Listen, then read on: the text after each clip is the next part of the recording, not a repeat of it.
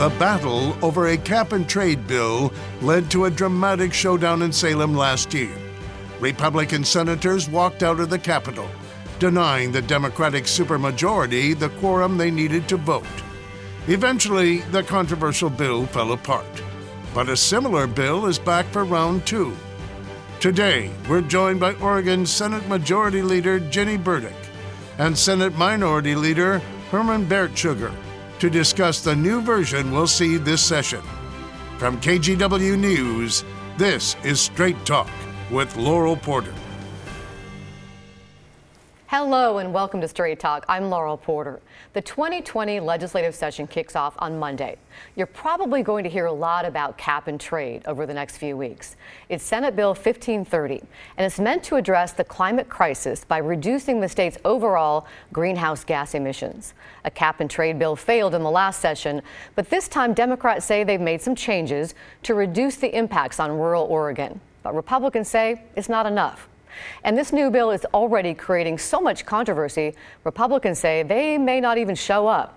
Today on Straight Talk, we break down those arguments and find out if there's any common ground, any room for compromise. Welcome to my guest, the leader of the Democrats in the Oregon Senate, Senator Ginny Burdick. She represents Portland and parts of Tigard. And we also welcome the leader of the Republicans in the Senate, Senator Herman Baertschiger of Grants Pass. Welcome to Straight Talk. It's an honor to have you both here. Thank you for joining Thank you. us. Thank you for having us. So the legislative session kicks off bright and early Monday morning at 8:30. Mm-hmm. One political reporter has said it could be a doozy of a session. I guess the big question to start with is Senator Baertschiger, are you and your caucus going to show up on Monday? Oh, I think you'll see us all there. So, what are you thinking about the session? How are you feeling about the session, Senator? You know, it's a 35 day session, and uh, we always have the challenge of trying to match expectations with time limitations. So, it will be a very intense session. We've got a lot of work to do, not just on the climate bill, but on budgets and other uh, more routine uh, measures. I read that every day is like a week in the short session compared to the to the long session. How are you feeling about it going into this session, Senator Baertschiger? Well, you know, I uh, my priorities for the session is is to get get the budget stuff done. I think that's why the short session was originally created to get those budget fixes so we don't have to depend on the e-board or have the governor call a special session. And there's some things that you know that I'd like to see done. I'd like to see the the foster kids problem, you know, getting taken care of. I mean, you, right now there's foster kids today that don't know where they're going to sleep tonight, and I think that that needs to be resolved. Homeless problem in Oregon. And then one of the big things that I think that the legislature just kind of shies away from that Senator Courtney and I are in lockstep with, and that's the mental health crisis here in Oregon too.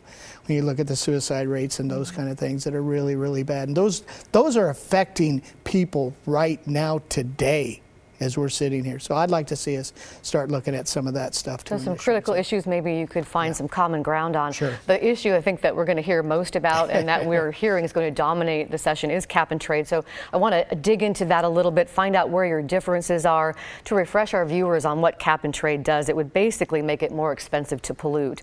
Big greenhouse gas emitters would have to buy credits for each ton of gas that they emit and it creates an overall cap for emissions allowed in the state.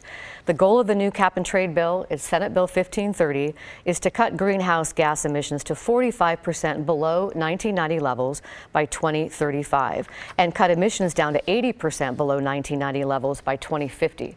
To address rural concerns, it also phases in regulations geographically, starting in Portland in 2022, other parts of the state, like Eugene, Bend, and Salem, by 2025.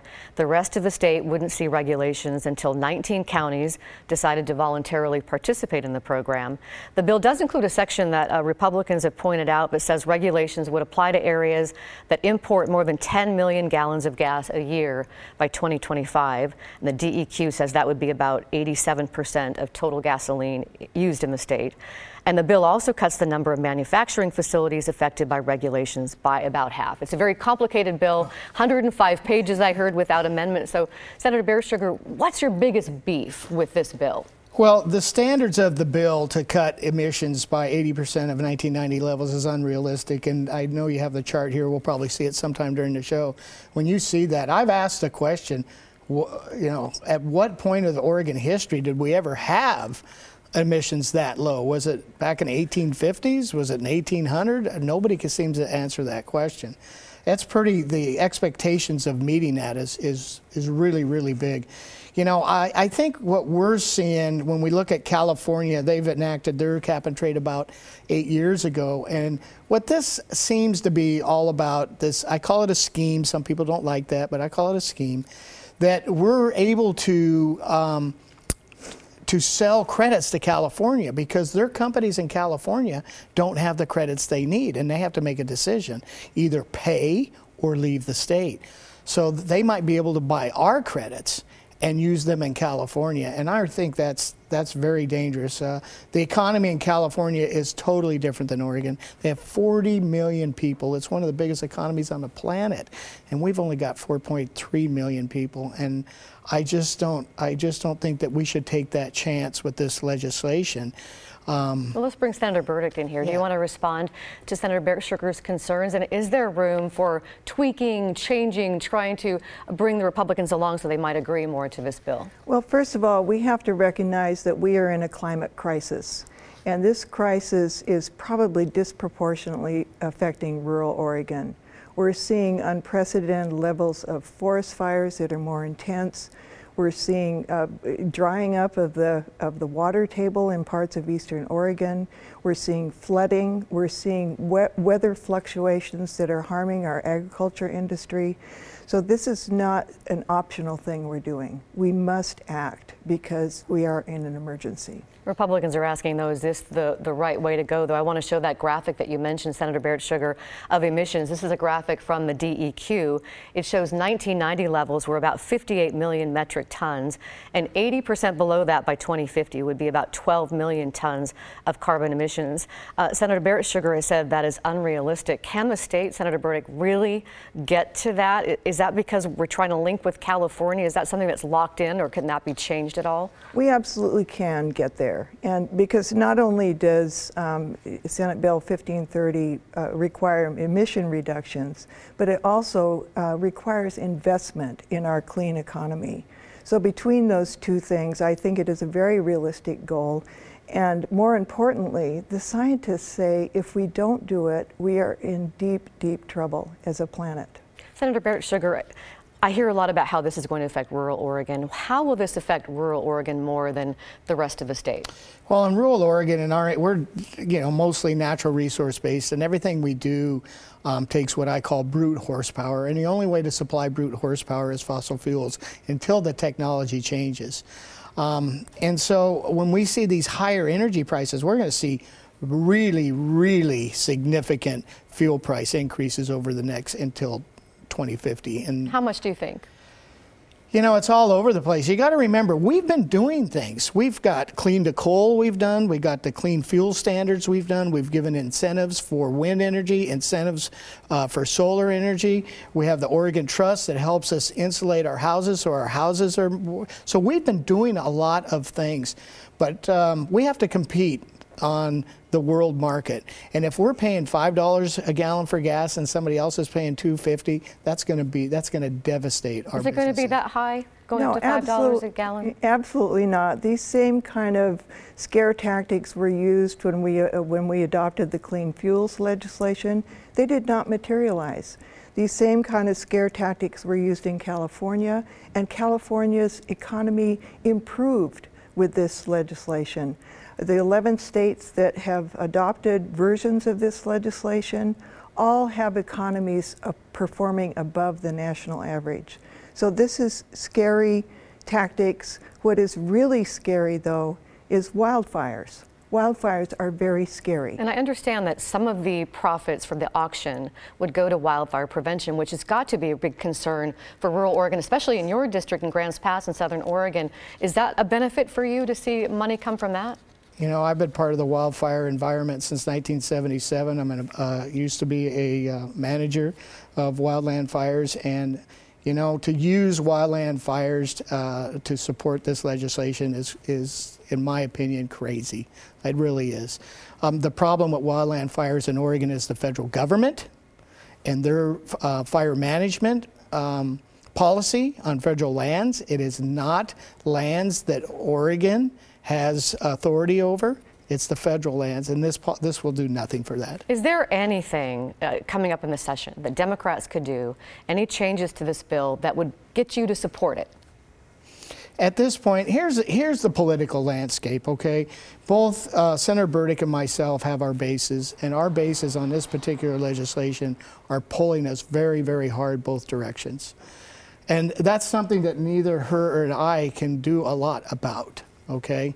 Um, and that's why, uh, you know, that's why I've come out here in the last couple weeks and said, you know, if this bill is so important, if this is such a wonderful idea, that we should just put it to the ballot and let Oregonians vote on it because there is, with our bases pulling us in two different directions like we've never seen before. I mean, when you seen the rally last year and now we have this rally again, I guess it's going to be on the 6th. It's supposed to be twice as big.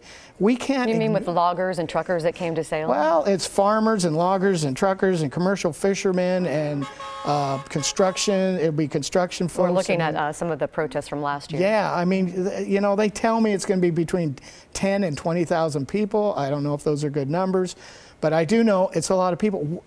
Us that represent rural Oregon cannot ignore that. It's, it might be easy for Senator Burdick and some of her Portland legislators, legislators to ignore that, but we can't. We can't do why, it. Why not put it to a vote of the people? Uh, it's already been put to a vote of the people. We all campaigned on this. The voters sent us to deal with this very complex issue. Uh, there are many, many compromises, puts and takes. There are concessions. There are uh, very complicated provisions in this bill to make sure it works in a fair way for all Oregonians. And you can't reduce that down to a 30 second soundbite, especially since you know that the large uh, polluters, the oil companies and other large polluters, will be pouring millions to try to scare people. And Renew. Oregon already has some ballot measures ready to go. They're an environmental group. If it fails in the legislature, they're more strict. I mean, they actually reduce it more, the emissions down more. Are you worried that that would pass at the ballot? Well, your word is passed, but you know I've always said when things go to the to the ballot that the citizens vote, it takes me out of the equation. It takes me out, and it's their that's what they want to do. So, you know, whatever happens, happens. We have to live by it. Um, you know, uh, you know, you, you got to remember something. Here's the bill. I don't know if it's on tape here. You can Here's hold it bill. up so people can see yeah, it. Yeah, this is a very complicated bill. And to your to your viewers right now, if you want some really boring reading, interrupted by moments of shock and, and uh, wonder, then read this bill.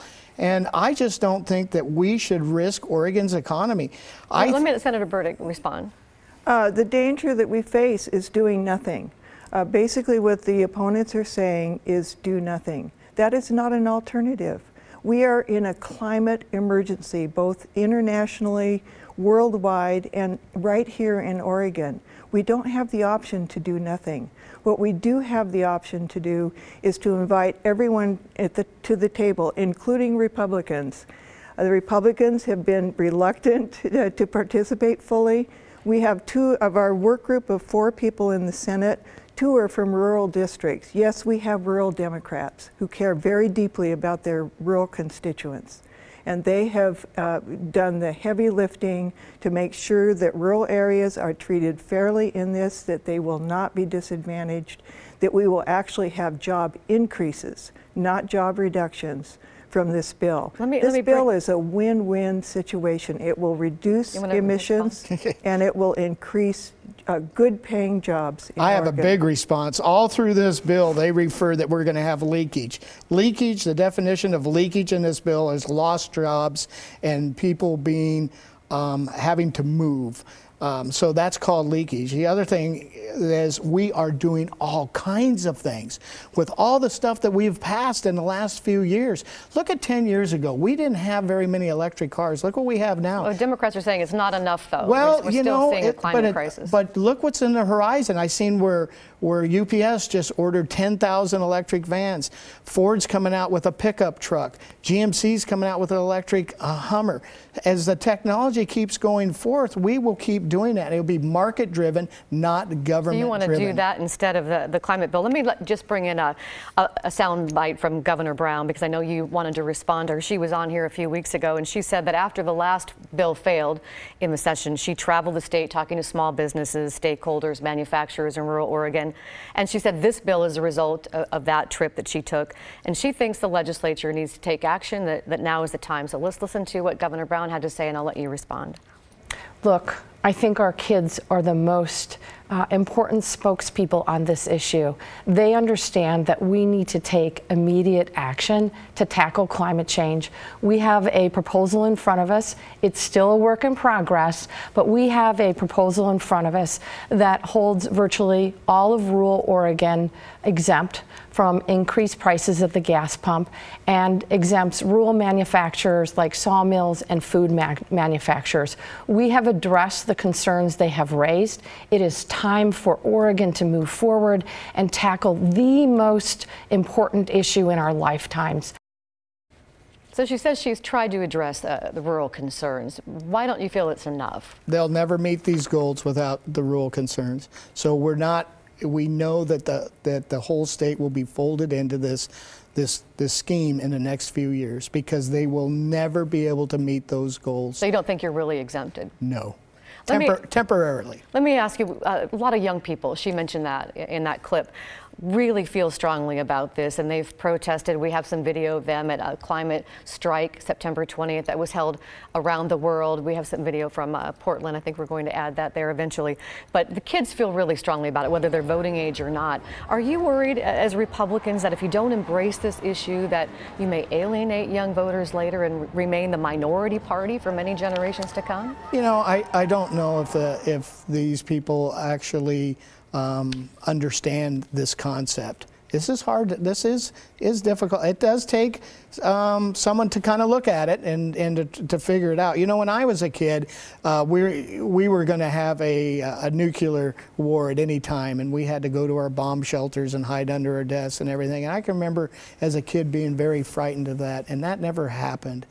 So I, I just, I, I don't like that. I noticed when the governor was on your show, she started out that this is a crisis, and you know, eh, we, it's going to happen if we don't do something here in little tiny Oregon right away. She also alluded about the Cascadia earthquake. She also alluded about wildfires, and I just worry it's scare, scare, scare. I don't, I really, I don't think that's good. It wasn't good for me when I was a young person, and I don't think it's good today for young people. Senator Burdick, quick response before we go to a break. Uh, that's climate denial.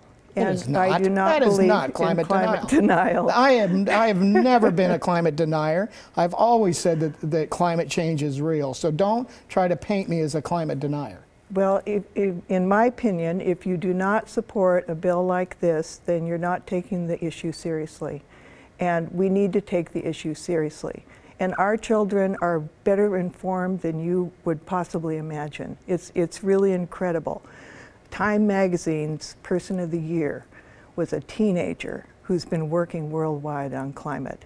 It is very serious. They are very upset, and they are demanding that we make changes. And talk that the Republicans will walk out if you feel like you don't want to vote on this cap and trade bill. What odds are you giving it that, that you're going to walk out? You know, this session is going to be so dynamic that there is no way I can predict what's going to happen. Um, it's going to be a day to day, hour to hour at times, probably. So um, I, I wouldn't want to speculate. It's definitely still on the table because our constituents are telling us a no vote isn't enough. You must stop cap and trade, this particular piece of legislation, however you do it. So that's what we're being, and that's why I talked about the polarization between the two bases in Oregon right now. I wanna- and we've seen it across the nation. I want to talk more about the polarization in a minute, but I, I did ask Governor Brown when she was on what she thinks about a possible walkout. Let's listen to what she said. I think that would be really unfortunate. I think it's more important that they show up, make sure that their voices are heard, and then if they don't like the bill, vote no. Um, I don't think it's appropriate that they shut down state government simply because they disagree. So, Senator Baertschiger, why not just vote no? Well, you know, that's interesting. She says that now in 2001 when the Democrats lost, she said, well, I think we should use every tool in the toolbox. So uh, it's obviously that a Democrat governor supports Democrats when they walk out, but does not support Republicans when we have to deny quorum or boycott the, the process. I find that really, uh, I don't know. Well, let's remind our viewers why your walking out would, would stop business altogether because the legislature, we're one of the few states that requires two thirds majority mm-hmm. of lawmakers to be present in both chambers to do business. So if you walk out, they don't have enough votes, right, to, to carry on business. So what, Senator Burdick, what happens if they walk out? What I can tell you, Laurel, is that the Democrats are going to show up. In no other workplace in Oregon can someone who is getting paid simply decide not to show up, and we should be treated no differently. Our constituents sent us down there to have our voices heard. I started out in the minority, uh, uh, which I haven't been in for a while, but when I was in the minority, I showed up every day and I sat at every table that would take me and I made my case and I tried my hardest to get my voice heard and my constituents' voice heard. That's what every legislator, every legislator needs to do. And to, to get paid by the taxpayers and not show up is just not acceptable. Did, did you happen to say that in 2001 when your colleagues left? Mm-hmm. You did say that. You're mm-hmm. on the record saying that? I, I have no idea. Well, I don't think anybody cared. Well, Democrats have a supermajority for a reason because a majority of Oregonians elected them. Is it fair for you to walk out and, and not let the majority of Oregonians be represented by their lawmakers doing business? Well, you know, when you look at our Constitution, it was written to actually give a lot of weight to the minority, and I, they did that so that if anybody did get in a super majority, that they couldn't just steamroll the minority party. And to be quite honest with you, the first test of denial of quorum was over the initiative process. If it wasn't for a group of senators to deny quorum back in, I think it was 1898 or somewhere in there, we would not have the initiative process today in Oregon. Well, the governor said that if this doesn't pass, that she reserves the right to use her executive powers to, to implement this policy through executive action. How would you feel about that, and what could the Republicans do about that? Well, I don't know what the Republicans can do about it because we are in a minority, but the people of Oregon can could go to the ballot, take it to the ballot, and I think that's what will happen. To the ballot? Yeah. Uh, uh, what you mean the ballot measure as far as cap and a, a measure, initiative process, yes. And, and what do you think about that possibility of the governor using her executive action? Uh, you know, that would be a last resort. I think it would be very unfortunate. It's our job, and we need to do our job. We need to do the job that we were sent to do. And the Democrats are committed to doing that. Uh, you expect any more fireworks? You know, I, I like I said, this is going to be a dynamic situation. This is a very, very controversial piece of legislation, very, very controversial. And the the thing that worries about it is, if this thing passes, Oregonians are going to have to live with it for a long, long. It's going to affect every single Oregonian, and here's what I worry about. We, we, we haven't talked about transparency. We only have a short time, so just it has to be really short. Well, you got to remember everything in this bill, from section 1 to section 31, is exempt from public records requests. So when they start selling these these uh, credits on the market and what they're going to be used for and most everything else in the bill, you being a reporter, will not be able to do a public records request to see what's going and on. And just a short time left, just 15 seconds. Do you want to respond? I'm to a former reporter. This is routine. This is in the same category as trade secrets. We, we need to guard against market manipulation. And so, as a, a transparency is in my DNA from my reporting days. Senators, thank you so much for being here. We'll be watching. Good luck in the legislative session. And thank you for watching and listening. We'll see you next week for Straight Talk.